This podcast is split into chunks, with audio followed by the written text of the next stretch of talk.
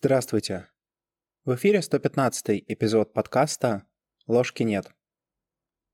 С этого эпизода мы начинаем плавно переходить от одного извечного вопроса «Кто виноват?» ко второму извечному вопросу «Что делать?». И сегодня я бы хотел обсудить одну очень странную и редко встречающуюся концепцию. Это концепция экзистенциальной заботы о себе – Справедливости ради следует отметить, что впервые, для меня, по крайней мере, ее обсуждение возникло совершенно случайно, когда мы с коллегами-психологами обсуждали некоторые вопросы экзистенциальной психологии. Тут стоит оговориться, что вот это понятие, понятие экзистенциальной заботы о себе, состоит из двух частей. Собственно, вот вторая часть, забота о себе, она уже хорошо освещена в популярной психологии. Это набивший многим оскомину совет «позаботьтесь о себе».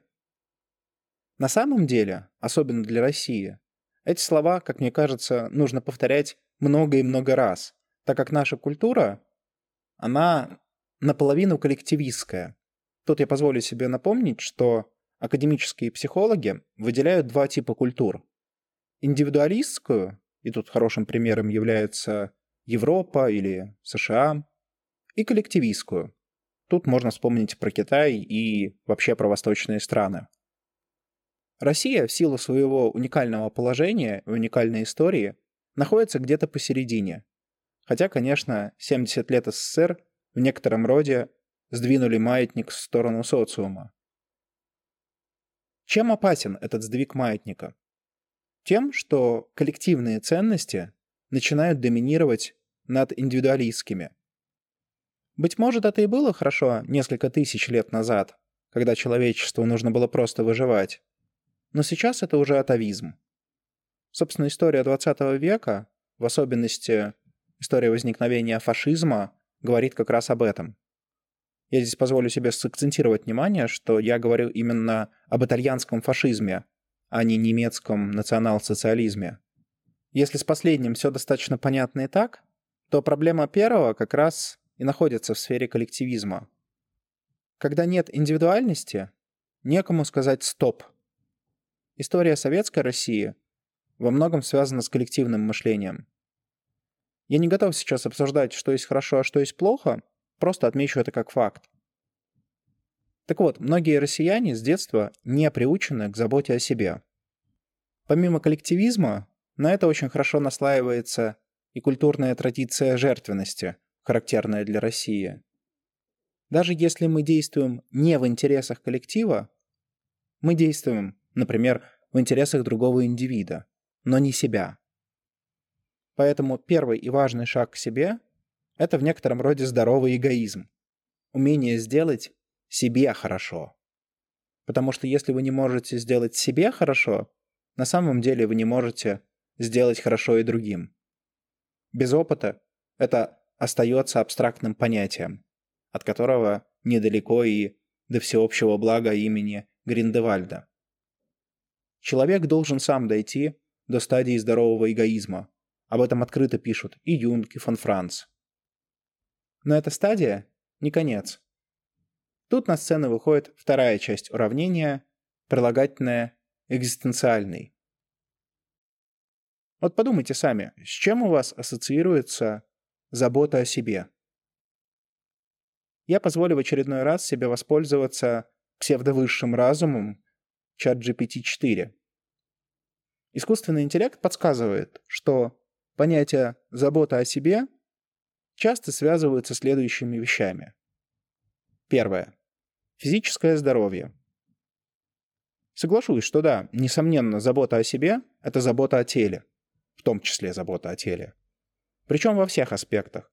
Здоровье, внешний вид, приятный запах или хотя бы отсутствие оного, адекватное питание и так далее. В здоровом теле здоровый дух. Неполный вариант фразы, но все же в некотором роде верный. Второе – это психическое здоровье. Это недавний тренд, по крайней мере для России, но, как мне кажется, очень позитивный. Как говорится, держите свою тень при себе, равно как и остальные проекции. Эту фразу как мантру можно и нужно повторять каждому. Но есть и более прозаичные аспекты психического здоровья. Это умение справляться со стрессом, тревогой, вызовами неопределенности и прочим. Умение отдыхать и восстанавливать ресурс. Третий элемент – социальные связи. Воистину человек – животное социальное. Без другого, с большой буквы, причем не только в лакановском смысле, но и в бытовом, сложно достичь благополучия и, как следствие, быть здоровым. Четвертый пункт, предложенный AI, это развитие. Этот пункт, несомненно, был подчеркнут искусственным интеллектом из мириадов западных коучинговых материалов про культ успеха. Как достичь успеха? Где искать успех? Куда его потом себе засунуть? Но если говорить серьезно, то реализация в чем-либо, будь то профессия или хобби, необходима, чтобы жить полноценной жизнью. Ну и последний пункт, предложенный GPT-4, это духовность. И здесь искусственный интеллект сфокусировался на том, что некоторым людям необходимо выполнять духовные практики, чтобы быть в гармонии с собой или в гармонии с природой. Это в некотором роде тоже звучит разумно. Итого получается пять замечательных и красивых пунктов, что очень неплохо отражает реальность. Но взгляните на них. Вам не кажется, что чего-то не хватает? Вроде бы все на месте. Если разложить по пирамиде масло, то вообще все зашибись смотрится. Не хватает, как ни странно, жизни. Все вышеперечисленное создает для человека поле или пространство. Но ничего из вышеперечисленного не отвечает на вопрос, зачем человек проживает свою жизнь. Все пункты, указанные выше, при адекватном расписании вполне возможно выполнить. Только вот времени останется исключительно на сон. Такому человеку на могиле можно написать «Он был большим молодцом, жил как надо, заботился о себе и умер здоровым и любимым. Только вот жил ли он? Именно в этот момент мы подходим к ключевому вопросу сегодняшнего эпизода. А что такое по-настоящему забота о себе? Позволю себе процитировать экзистенциального психолога Гришину. Опять подтверждается ранее отмеченная взаимосвязь жизни и смерти. Чем менее полно прожита жизнь, тем болезненнее страх смерти. Чем меньше вы совершили за свою жизнь, тем больше боитесь смерти. Вспомни высказывание Ницше «Проживи жизнь до конца и умри вовремя». А Сартер пишет «Я полегоньку близился к кончине, зная, что надежды и желания не строго отмерены для заполнения моих книг, уверенный, что последний порыв моего сердца впишется в последний абзац последнего тома моих сочинений, что смерти достанется уже мертвец. Экзистенциальная забота о себе – это стремление прожить собственную, уникальную жизнь. Это следование юнговской индивидуации. Это исполнение телемитских истинных желаний. Экзистенциальная забота о себе – это стремление не увеличивать экзистенциальную вину, возникающую каждый раз, когда мы не сделали то, что должны были сделать. Экзистенциальная забота о себе – это отказ от выполнения сиюминутных желаний, отказ от базовых потребностей тогда, когда душа говорит иное. Вспомните опыт Виктора Франкла, который, будучи приговоренным к смерти в концлагере, не цеплялся за жизнь и базовые потребности – хотя, несомненно, любил первую и хотел второе, а цеплялся за свою свободу. Экзистенциальная забота о себе – это стремление делать то, что вы считаете правильным, а не то, что легко или одобряется другими. На самом деле, я несколько лукавлю. Все вышеперечисленное – это мое понимание экзистенциальной заботы о себе.